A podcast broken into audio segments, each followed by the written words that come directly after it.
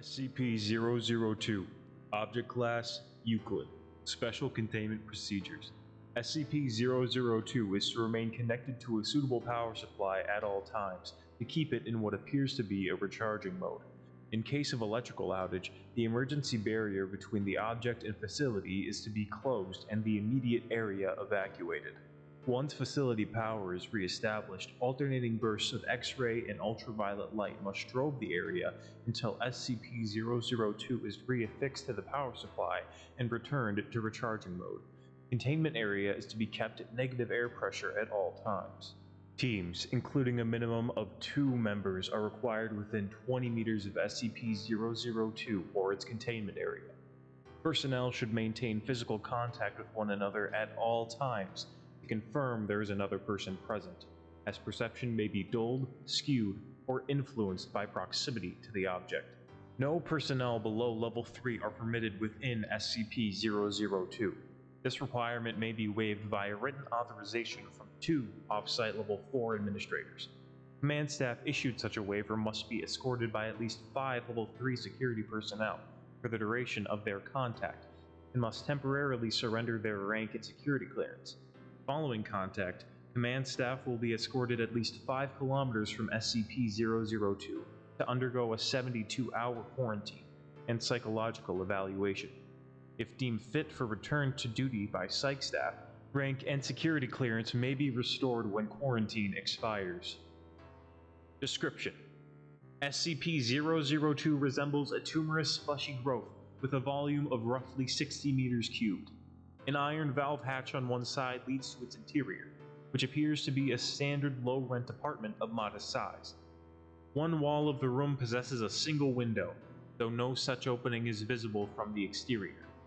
The room contains furniture which, upon close examination, appears to be sculpted bone, woven hair, and other various biological substances produced by the human body. All matter tested thus far show independent or fragmented DNA sequences for each object in the room. Refer to the Mulhausen report for details related to the object's discovery. Reference To date, subject has been responsible for the disappearances of seven personnel. It has also, in its time at the facility, further furnished itself with two lamps, a throw rug, a television, a radio, a beanbag chair, three books in an unknown language, four children's toys, and a small potted plant. Tests with a variety of lab animals, including higher primates, have failed to provoke a response in SCP-002. Cadavers as well fail to produce any effect. Whatever process the subject uses to convert organic matter into furnishings is apparently only facilitated by the introduction of living humans. Mulhausen Report The following is a brief report detailing the discovery of SCP-002. Subject was discovered in a small crater in northern Portugal, where it struck the Earth from orbit. Encased in a shell of thick rock, the fleshy exterior of the object was exposed by impact. A native farmer happened upon the site and reported his findings to the village elder. Subject gained SCP attention when a level 4 agent posted in the area detected a small radioactive anomaly generated by the object. A collection squad of SCP security personnel led by General Mulhausen was immediately dispatched to the area where they quickly secured the subject in a large container and performed initial testing with subjects recruited from the nearby village. Three men individually sent into the structure subsequently disappeared. Upon discovering this deadly property of the subject, General Mulhausen issued a level 4A termination order of any witnesses, roughly one third of the village. To ensure no outside knowledge of the object and initiated its transport to SCP facility during preparation for transport, Four SCP security personnel were inexplicably drawn inside the object, where they too immediately disappeared. Following inspection, it had appeared as if the object had grown several new furnishings and was beginning to look like the interior of an apartment room.